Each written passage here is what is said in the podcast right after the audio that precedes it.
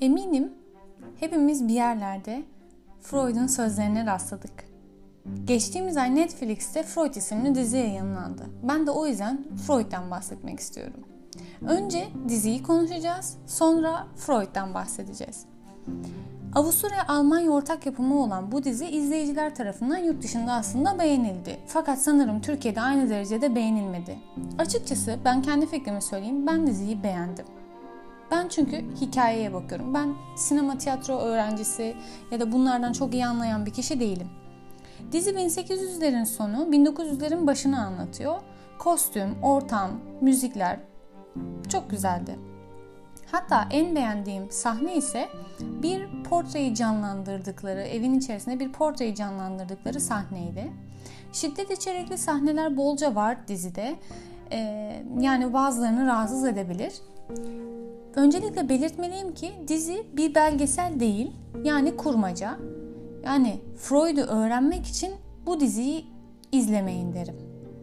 Anlatılan hikaye Freud'un hayatı ya da öğretisi değil. Dizi bilim dünyasının bir görüntüsünü aslında bize yansıtıyor. Şöyle ki bir tarafta tüm psikolojik rahatsızlıkların temelinde fizyolojik bir hastalık vardır diye düşünen doktorlar, diğer grup ise Freud ve Freud gibiler. Bu grup bilinç ve bilinç üzerine çalışıyor ve dizide de bu düşünce dünyasının ayrımını anlatıyorlar. Peki kim bu Freud? Eminim siz de hakkında birkaç şey biliyorsunuz. Hatta Freud'u kafanızda canlandırdığınızda eminim elinde prosunu içtiği fotoğrafı aklınıza geliyor. Kendisi bir nörolog ve bir düşünür. Ayrıca bilmeliyiz ki kendi çağında da çok takdir edilmemiş bir doktor. E, Freud tıp okuyor ve sonrasında da Viyana'da kendisine bir muayenehane açıyor. Şöyle ki ben de Viyana'ya ziyaret ettiğimde Freud'un evini e, görme şansım oldu. Ve benim için gerçekten çok büyük şanstı. Çok beğendim. Şöyle ki Freud'un evi hem ailesiyle yaşadığı yer hem de muayenehanesi. Yani hastalarını tedavi ettiği yer.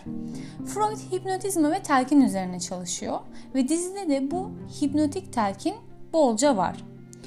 Freud psikoterapiyi bulan kişi zihinsel süreçler ve bilinç dışı ile bağlantı kurmaya çalışıyor dedik ve aynı zamanda yayınladığı da pek çok makale var.